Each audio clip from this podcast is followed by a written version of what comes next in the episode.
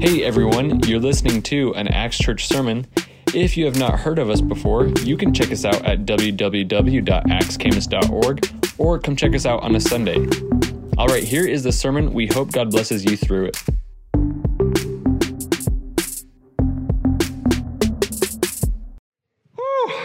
Morning.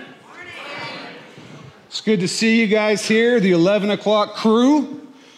Hope you got to sleep in or whatever it is you were doing before 11. I know the uh, Seahawks are playing next week at 10 a.m., so I know which ones of you I'll see at the 9 o'clock next week. That's okay. But I want to welcome you here. Thank you for coming. If you're new, we especially want to welcome you. I hope you get a chance to talk to some of these folks. They are special people. They are people who love Jesus and who Jesus loves. They're people who have come from, they got all kinds of different stories. They got all kinds of different places where they've come from. They have wisdom, they have things to offer, they have trials, they have troubles, they have uh, needs, they have uh, you know, all the things that you would expect from people who are living real life. And, and this is a group of people who tends to be very authentic and honest about those things and wants to do life with you and come alongside you and make you part of this community and part of this family. So I hope that you'll take the opportunity to see what God has for you here in this place if you're new. So thank you for being here. I got some admitting to do this morning. The truth is, is that, you know, in my life, in a lot of ways, I've kind of been a joke. I've kind of been a judgmental jerk many, many, many times in my life. I've looked at other people, people who had some kind of maybe very visible problem, and I've talked and acted as if I was superior to them, better than them. I've said things and done things that dishonor God, that dishonor these people that He's made in His image and likeness. I've looked at homeless people and said, well, if they just get a job, they'd be able to figure it out. I've looked at poor and miserable people and blamed their struggles on their own actions or their own behavior. I've looked on the weak and blamed them for their weakness. I've looked on the hungry and the thirsty and the stranger and the sick and the imprisoned with judgment and with a hard heart many times. I have no righteousness in myself, and I don't deserve to be used by God for anything, least of all to have the honor of studying and teaching the Word of God. But God is gracious, God is merciful, and He's shown me grace and mercy and allowed me to be His servant and His child, even though I've had terrible attitudes in the past.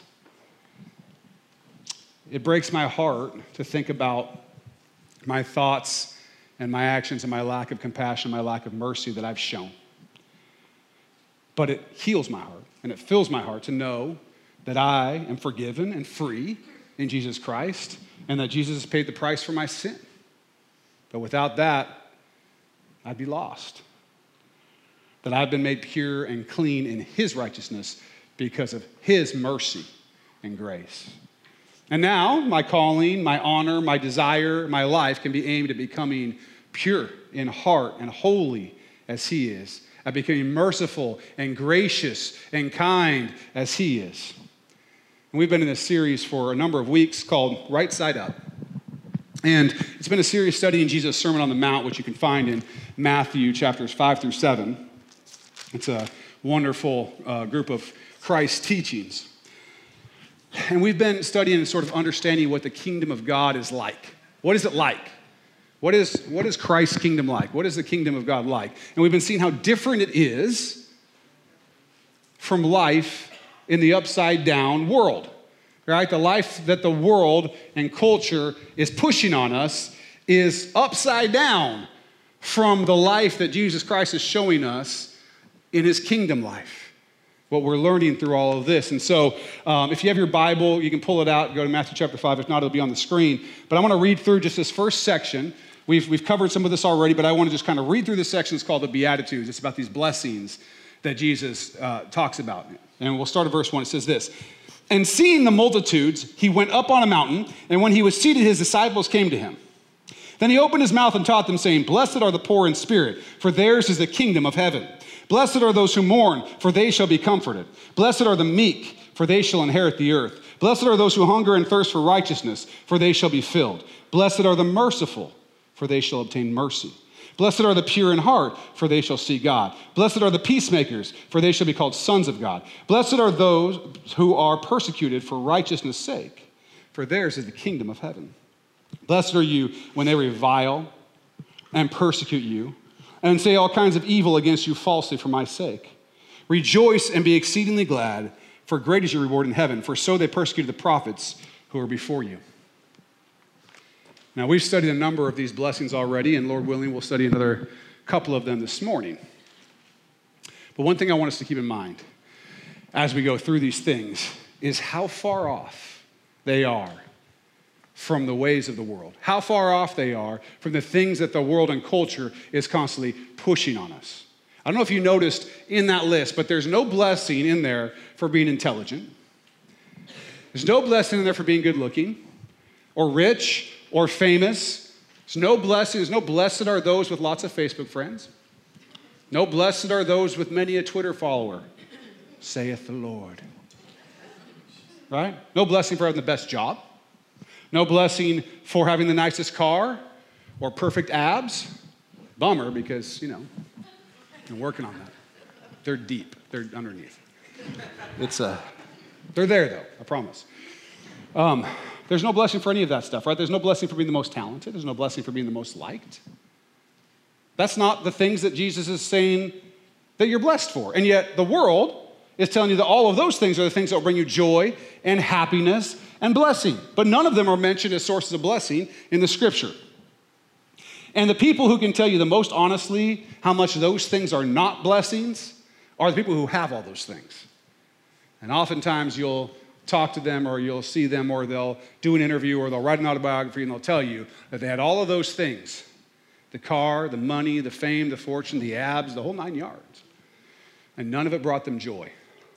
None of them were the kinds of things that brought them joy. Of course, Jesus knows that, and that's why he tells us that's not where blessings are. Those are secondary things. The world is crying out to you, right? Like one of those weird guys at the carnival, kind of scary guys come over and play this game. You know, and you're just like, okay, I'll do it. Because I want to, you know, win, which I usually do, just so you know. Um, they're crying out to you get that job. Get that job everybody thinks you should get. Get that job that, that your parents say is a good thing or that culture says is a good thing. Try this diet, right? Try the keto, paleo, South Beach, I don't know, what chocolate diet, whatever the, these different diets are. Try that. That'll bring you happiness. Try this app. This app is going to make things so much smoother for you. You're going to become so efficient, you can literally just be on your phone all day. So efficient. Buy this product, right? Get this thing. Now, I don't know if it's true, but I think that Facebook is listening to me. Now, I'm not, I'm not, you know, a conspiracy theorist, generally speaking. But I think they're listening to me talk because Tiffany and I, my wife and I, will have a conversation and we'll be talking about something like about how Glenn Cook looks good in shorts, let's say, okay? So we're not the only ones. All right. You all have talked about that too. And the next time I'll open Facebook and look through, they're advertising shorts to me. But I hadn't, you know, I'm not looking for shorts. I wasn't trying to buy shorts. It just all the only thing I've ever said about shorts was Glenn Cook's shorts. And I've seen stuff like that happen that's really weird. Some of you are like, yeah, that's happened to me too, right? I mean, you guys have probably seen this happen. Or you're not on Facebook because you're a good person, right? no, that's not what a good person does.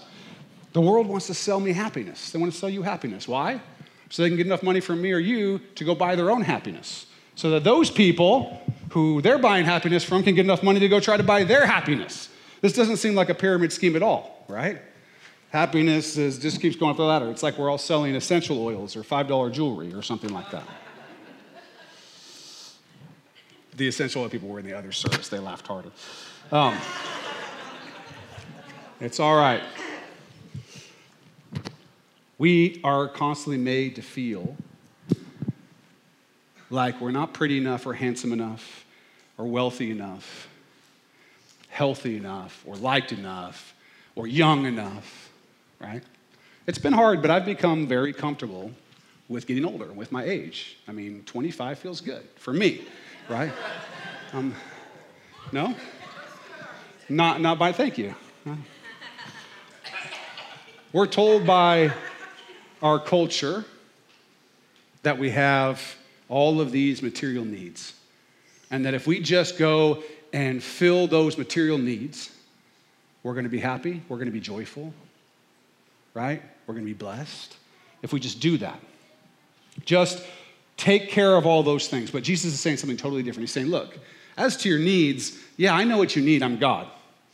I'm the one who's making sure that you have breath to breathe your next breath with. I'm completely aware of what's, what you need. And I'm going to provide those things that you need. But what I'm saying you need to look at is not providing your material needs, is not providing for the next cheap pleasure, is not providing for those kinds of things, but that what you should be putting your time into is truth and spiritual growth and purity of heart.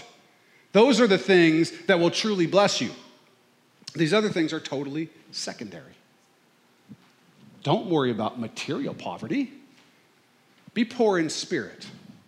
Understand your absolute need for God and His mercy and forgiveness. Don't chase happiness that fades away. Instead, be mournful over your sin, and I will comfort you. Don't worry about putting yourself first. Put God first. Put others above yourself and trust God in meekness.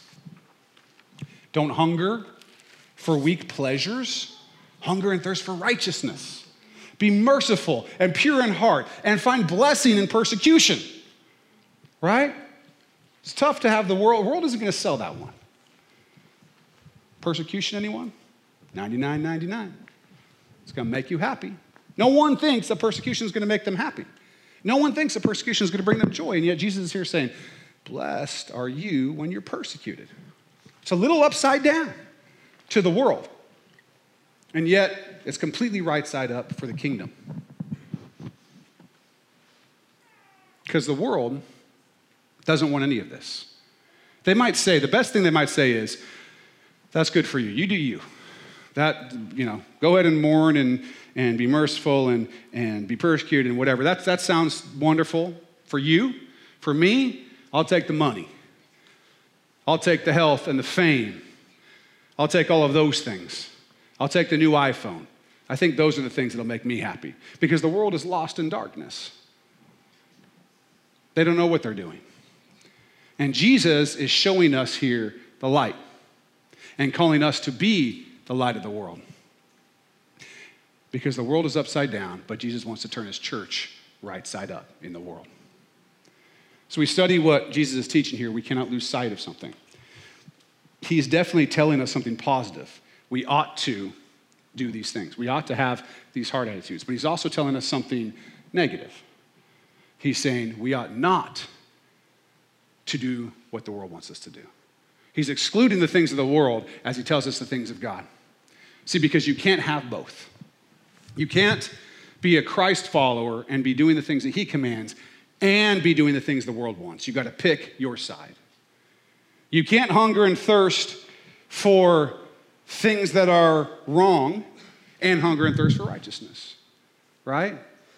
You can't be poor in spirit and recognize your need for God and mourn over your sin and at the same time pretend like sins aren't a big deal. Right? You can't go your own way and do your own thing and not worry about other people and still be merciful. Those things can't happen. So he's saying, not only am I telling you to do these things, but I'm telling you to reject the world and its values. Stop holding on to them. Stop holding on to them and accept the kingdom of God in those ways, the narrow way. Now, keeping that in mind, let's dive into a couple verses. Matthew 5, 7 through 8, it says, Blessed are the merciful, for they shall obtain mercy. Blessed are the pure in heart, for they shall see God. The blessings are in being merciful and in pure in heart. And the promises are that we'll obtain mercy and that we'll see God. Those are good promises. So, good promises. And let me tell you something so that we're all very clear. You definitely, we definitely will not see God without God's mercy. If we don't obtain mercy, we are not going to see God. If we don't have a pure heart, we're not going to want to see Him.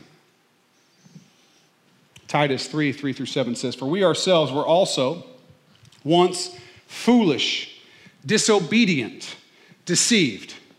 serving various lusts and pleasures, living in malice and envy, hateful and hating one another.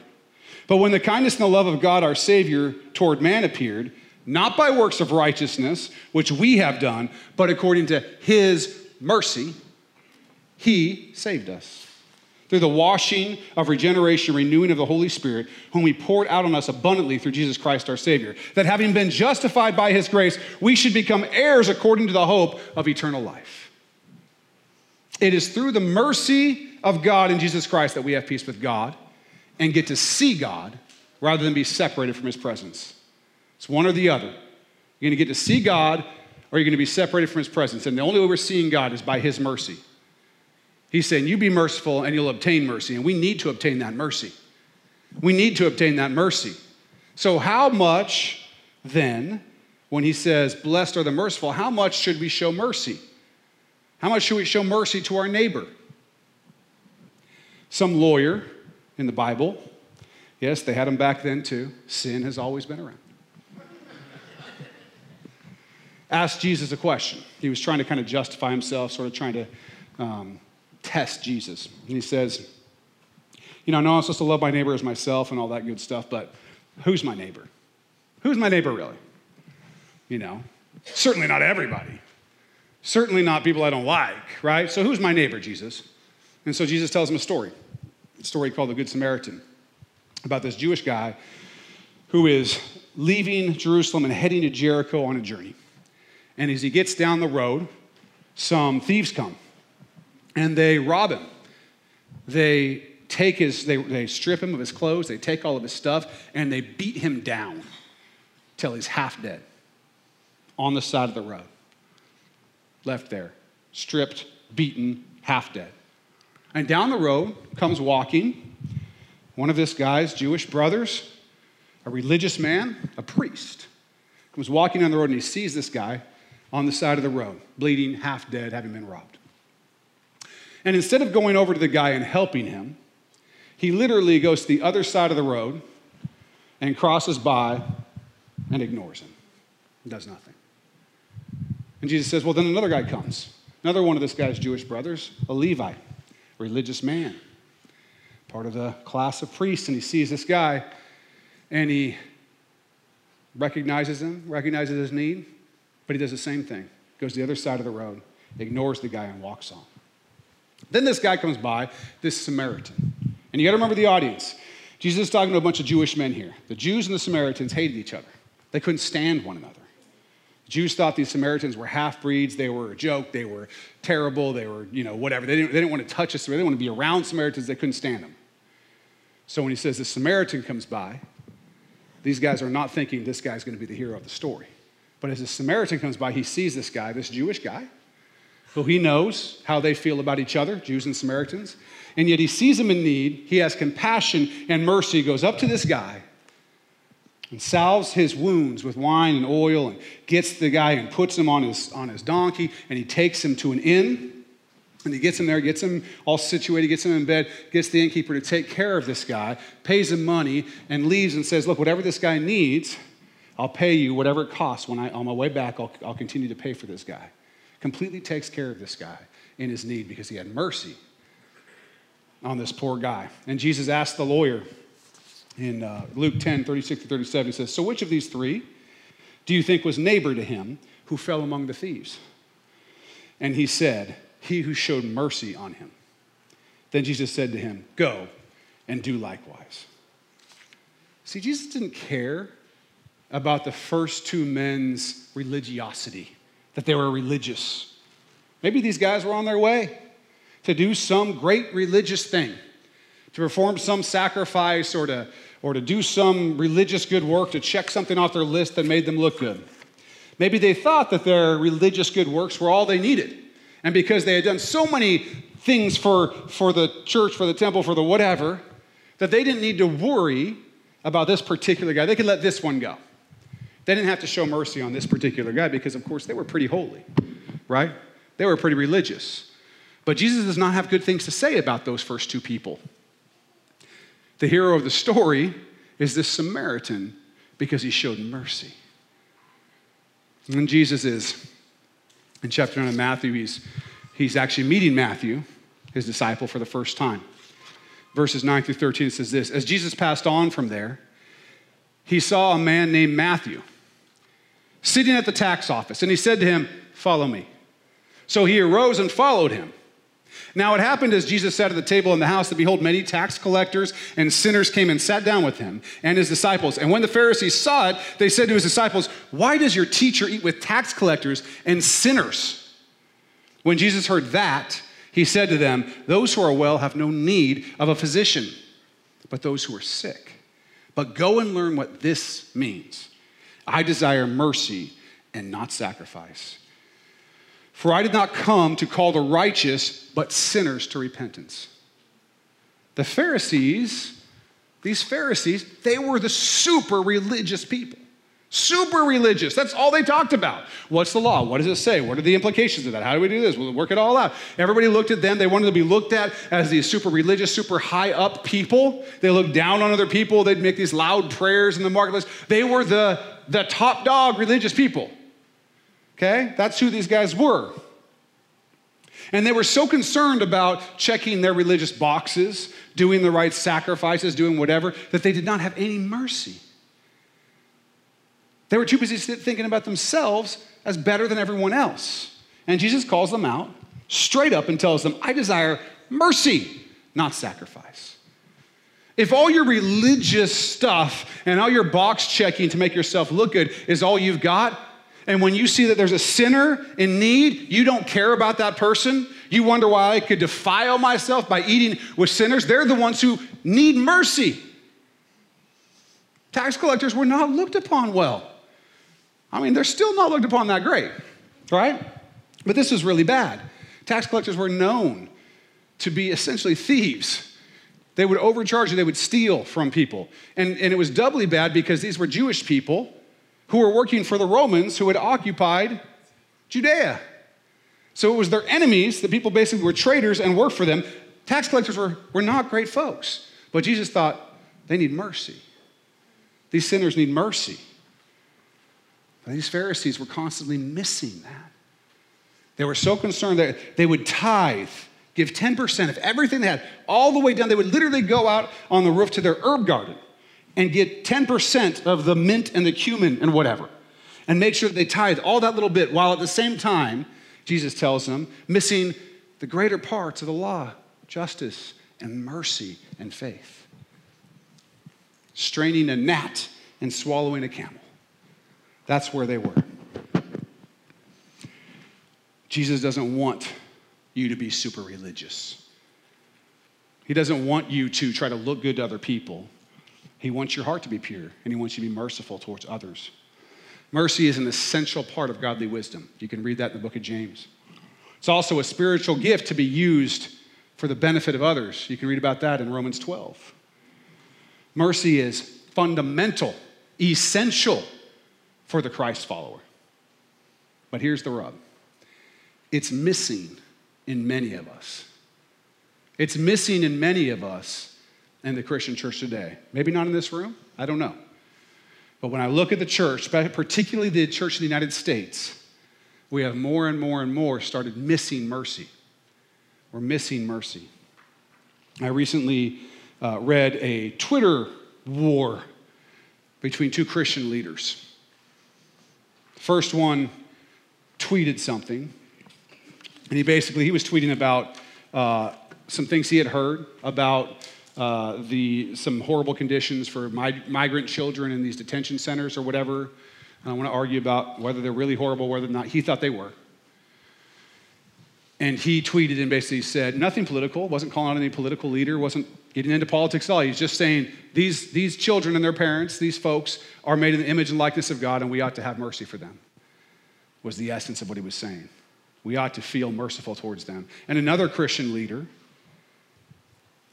called this guy out personally, made personal attacks, belittled him, belittled him as a person, belittled him, said he, that he didn't have the right to speak on anything.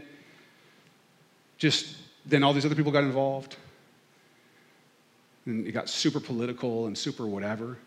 And it was an absolute tragedy in front of the whole world. You know, what you do on the internet, by the way, people can see it. In front of the whole world, they have this big fight. And all the first guy was trying to do was say, whether he was even right or wrong, he was just trying to say, we should have mercy for people who are made in the image and likeness of God. And instead, it became this whole thing. Where's our mercy? Mercy should be a clear fruit of those who are poor in spirit, who understand the grace and mercy that's been given to them. And when we're talking about mercy, look, I, I, don't, I don't care about the politics of the issue. I don't say I don't care about it. I don't want to talk about the politics of these issues, immigration or, or you know, any of these other issues, right? Homelessness and whatever, all the things that we, that we fight about politically. I don't, I don't care about the politics, okay? But when Christians personally look at people and talk about people as other, we don't care about them. We don't need to take care of them. We're not responsible for them. I, I don't understand that. I don't understand that from Christians. Maybe the government thinks that. That's the government's thing. But for as us as individuals, as Christians, that's not who we are. It makes no sense. The mark of Christians, of Christ followers, has always been their generosity and care for others. Always. It has always been that. In the early church, the Christians were known, you know, in, in the first few centuries of the church, they were known for going into these cities in the Roman world where plagues had struck and people were sick and dying. And the people, their own families and their own neighbors and the people of that city, they would flee away. And the Christians would go in and they would care for these people and they would sit by their bedside and they would nurse them and they would sit with, by them while they died or help nurse them. And, and most likely they'd preach the gospel of Jesus Christ to them, but they'd be there, and some of these Christians paid with their lives. They would also get those diseases and get sick too and die. But they were showing mercy. They were showing mercy. And it was absolutely unheard of. It's absolutely unheard of. Because for everybody else, these sick people were not their problem. But for the believers, the Christians, they loved and cared for these people and their needs. Compassion and mercy and caring hearts. And that, those actions are part of what moved the world and changed the world. They're part of what drew so many people through the Holy Spirit to know Jesus Christ. That's part of the deal. The Roman Emperor Julian, Julian the Apostate, he did not like Christians. Okay? Didn't like them at all. And he didn't like them because they kept winning people away from the Roman pagan pantheon of gods and all this kind of stuff and, and the Roman way, right? Instead, these people were all now following Jesus. All these people were starting to come to Christ and follow Jesus. And he couldn't stand Christians because of it. But he wrote this he said, Christianity advanced through the loving service rendered to strangers and through their care for the burial of the dead. It is a scandal that there is not a single Jew who is a beggar and that the godless Galileans care not only for their own poor, but for ours as well, while those who belong to us look in vain for the help we should render them. Julian was upset because people were becoming Christians because Christians were so merciful, not just to their own folks or their own kind or their own city or whatever, but to everybody. They showed mercy to everybody, and because of that, people were flocking to Jesus. And this guy couldn't stand it. I'm not talking about public political policy. I'm not talking about any of that kind of stuff. I don't care about that. This is just a country, okay? It's just a country in the world. The government, it does its own thing, but this is not our home. Our primary thought needs to be on the kingdom of God because we're aliens and strangers in this world. So I'm not, I don't really care about all that stuff. I just care about God's kingdom. I just care about what Jesus has called us to do. This is what it says. Therefore, this is Ephesians 2 11 through 13. Therefore, remember that you, once Gentiles in the flesh, who were called uncircumcision by what is called the circumcision made in flesh by hands, that at that time you were without Christ, being aliens from the commonwealth of Israel, and strangers from the covenants of promise, having no hope and without God in the world. But now in Christ Jesus, you who once were far off have been brought near by the blood of Christ. We were aliens. We were separated from God. We were without, people without hope, without promise. And God brought us in through his mercy. Now, I, I have heard way too many Christians and Christian leaders who have gotten so wrapped up in policy, which I'm not saying is unimportant, But they've gotten so wrapped up in policy that that's become what they're known for instead of being known for primarily being Christ followers, instead of being known for primarily having a merciful and compassionate heart. I don't care about the political debate on either side. There are Christians on every side of the political spectrum. There are Christians in this room on every side of the, Christian, uh, of the political spectrum. You're all welcome here. Okay? That's not what I want to what I want us to fo- focus on. I don't care who's correct or right about all these political things, but I'm concerned with this that when we deal with issues, whatever they are, that our words are seasoned with salt as we studied a couple years ago, um, years ago, a couple weeks ago. Whatever our position is on a bunch of different issues, the thing that people remember about our words and our actions needs to be that we're merciful, that our hearts are showing mercy. Okay? I'm not talking about common sense planning and whatever the government should do and whatever. I don't care. That's the government, that's them. That's their thing. You got to remember something that while we are uh, from most of us from Washington or Oregon, and we are from the United States, most of us, maybe somebody's visiting from another country, but most of us are from here, right? And we are specifically from a particular city, and we are from all these kinds of things. Those, those are all true about us, but our primary allegiance is to Christ. We are not in search of political power. We're not. And when we get, when we get lost in, in the world of influence and power and political uh, desire, which some people do, some Christian leaders do. They get overly focused on that. What happens is we start missing things like truly justice and mercy and faith. And we start thinking about things like how do we get our point across? And I'm not saying that your point's not important or our points aren't important. I'm not saying that. All I'm saying is that that's not what we're here for. That's not what we're here for. We are not primarily here for political power. When the church had lots of political power, bad things happened. There's a reason why you all aren't sitting in the Catholic Church today. That's what happened, right? And I'm not saying anything about our Catholic brothers and sisters, that's not the point, but, but 500 years ago, it got pretty bad because they became very, very powerful politically. That's not our goal. Should we care about politics? Should we vote? Should we try to do the right thing? Should we try to use scripture for all that? Absolutely. Yes. Yes, yes, yes, fully. But what should be our first thing that we think about? As individuals, as followers of Christ, as a church, we should be thinking, what has Jesus called us to do? What does mercy look like? What does mercy look like?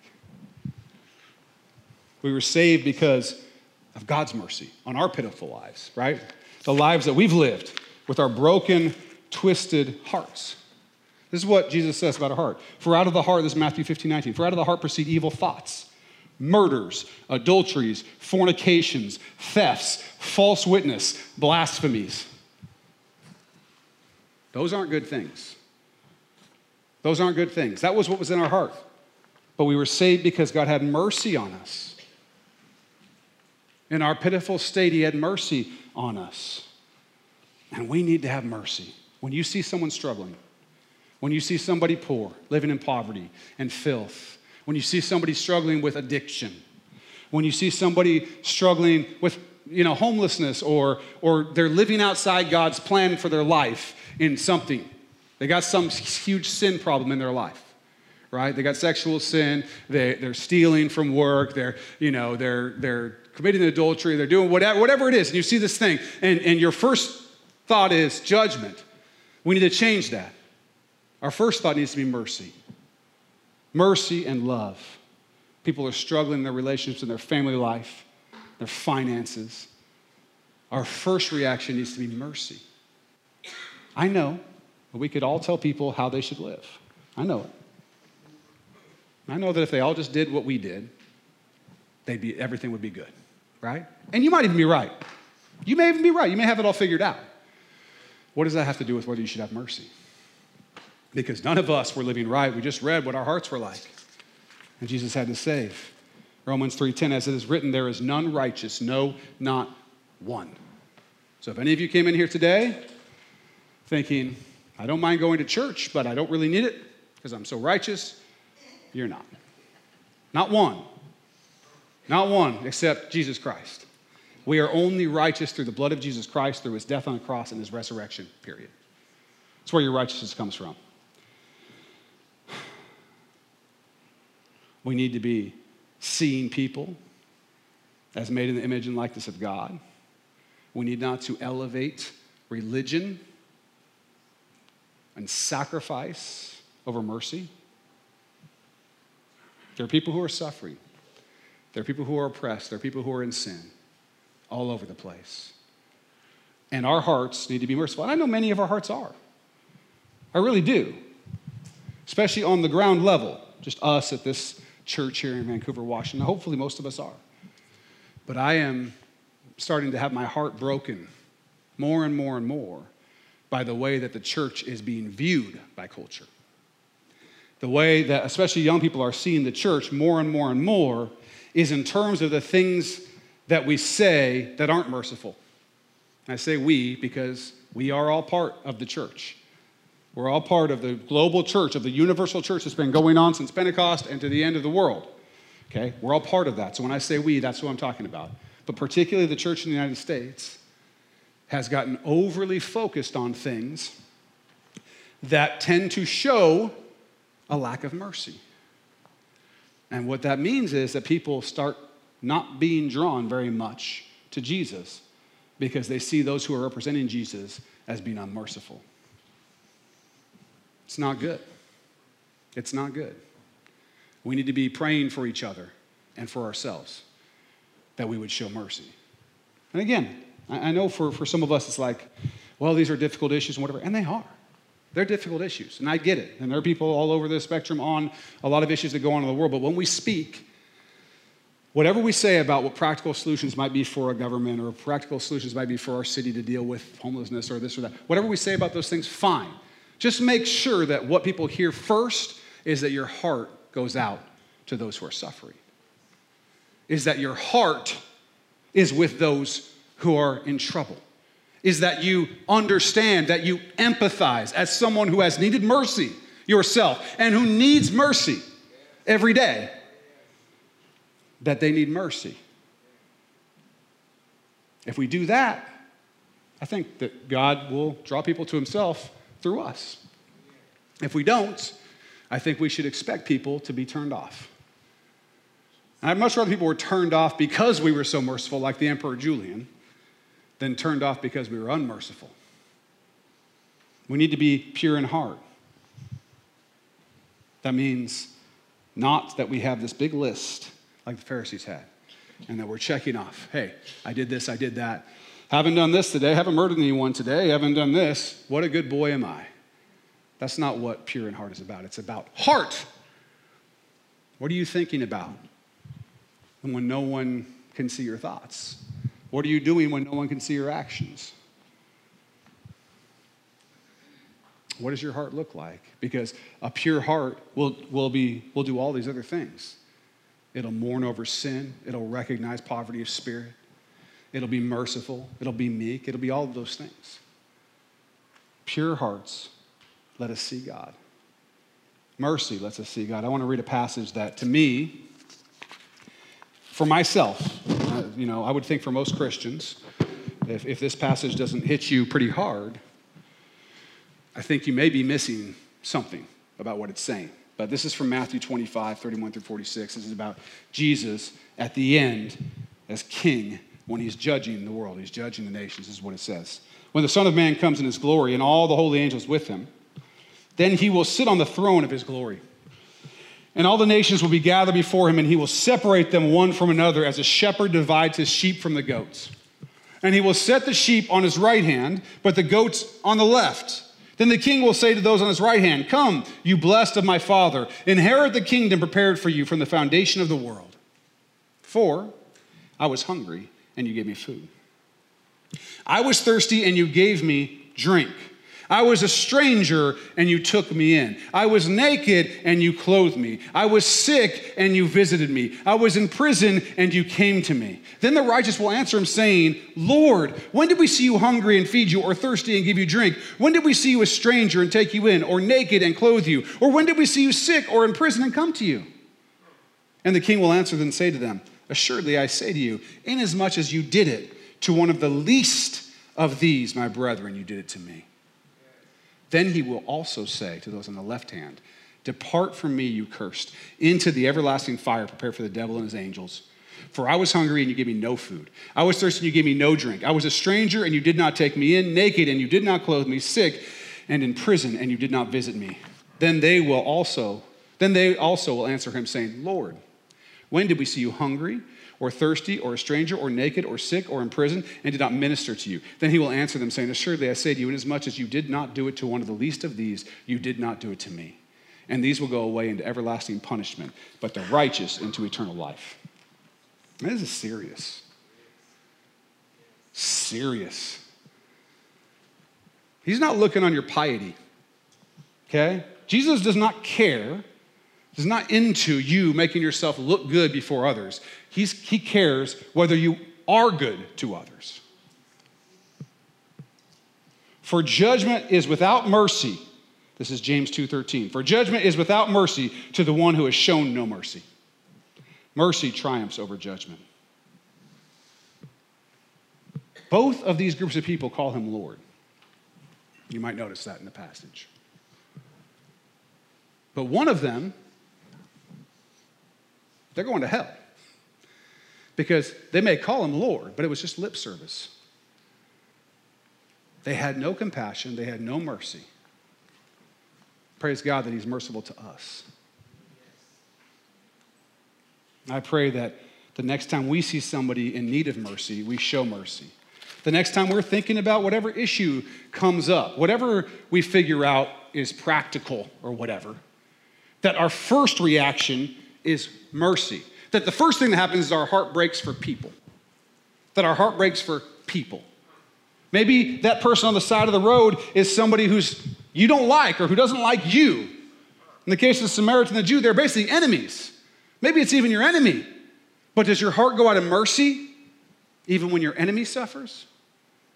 Or do you cheer when your enemy suffers? Do you have mercy? The next time you see somebody struggling financially, or someone wrongs you, or someone is caught in some sin, or someone is, is having difficulties, ask yourself what does mercy look like here for my heart?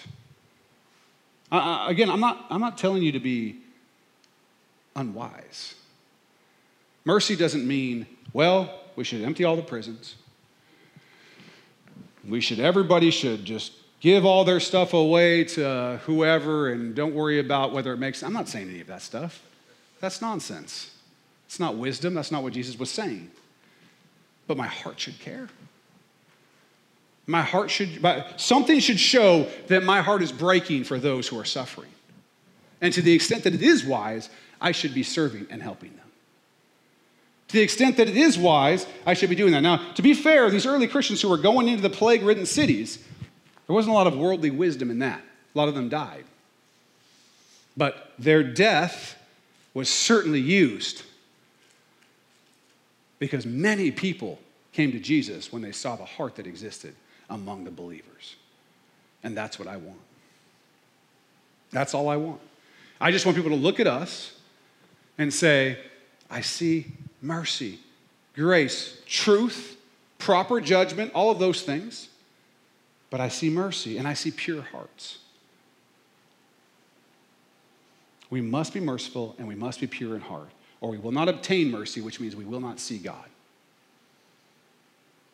And I don't think, based on these scriptures, that we want to see God unless we're merciful and pure in heart. C.S. Lewis says it is safe to tell the pure in heart that they shall see God for only the pure in heart want to.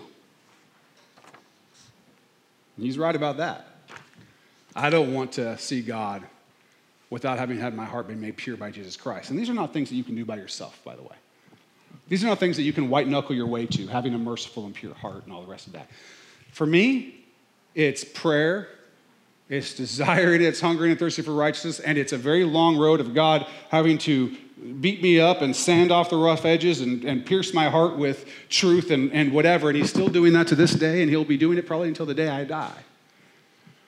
It's not something I'm doing for myself, it's something the Holy Spirit is doing in me. But we have to desire it. This isn't, this isn't about making us feel guilty for places where we've been unmerciful or we haven't had a pure heart or we've messed up. That's not what this is about. This is about recognizing the value of it and having us desire to have it. That's what God wants from us. Seeking the things that are of above, not the things that the world wants us. For those of you who don't know Jesus, who are not Christ followers, maybe you're a skeptic, maybe you're, you know, having a difficult uh, time accepting something about it. I don't know, but we're here to answer those questions. But for those of you who are feeling the Holy Spirit drawing you to Him, He's got mercy for you. We've got mercy for you because He had mercy on us. Today can be the day for you. Today to be the day that you choose to follow Christ, choose to know Him, choose to walk with Him. I'm going to ask you to pray with me. Let's have the band come on up. We're going to pray and then we're going to sing and take an offering. Father, I just pray that you would show us what it looks like to have mercy, to have a pure heart. Show us what it looks like to love you and to love others. Show us what it looks like to go out into the world and face persecution and difficulty and struggle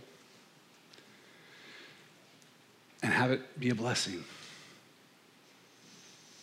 God, help us to love each other and help us to love those in the world who are suffering. Let our mercy and our kindness and our love be something that draws people to you. Help us not to be religious and care about a million rules. Of course, the rules are important. Of course, we ought to hunger and thirst for righteousness. But let us not do it to look good to others. Let us do it because we're compelled by our love for you. Jesus, give us hearts that are pure. Let us be your hands and feet. We love you, Lord. We ask that you would put in us the kind of mercy that you would show this community, our neighbors, this area, these states, this world, that we would see many come to you that are drawn by the mercy and grace you've shown them through us. In your name, amen. Well, thanks for listening to that Acts Church sermon. We hope you got a lot out of it. If you did, we'd love it if you would comment or uh, give us a review or give the track a like. Uh, it really means a lot to us to hear back from people who have um, heard these sermons and have been impacted by it. So share your story with us, share what is happening in your life um, that this is speaking into. And remember, you can subscribe to our iTunes podcast so that you can get all of our releases as soon as they come out. Thanks again for listening, and we'll be back with more next week.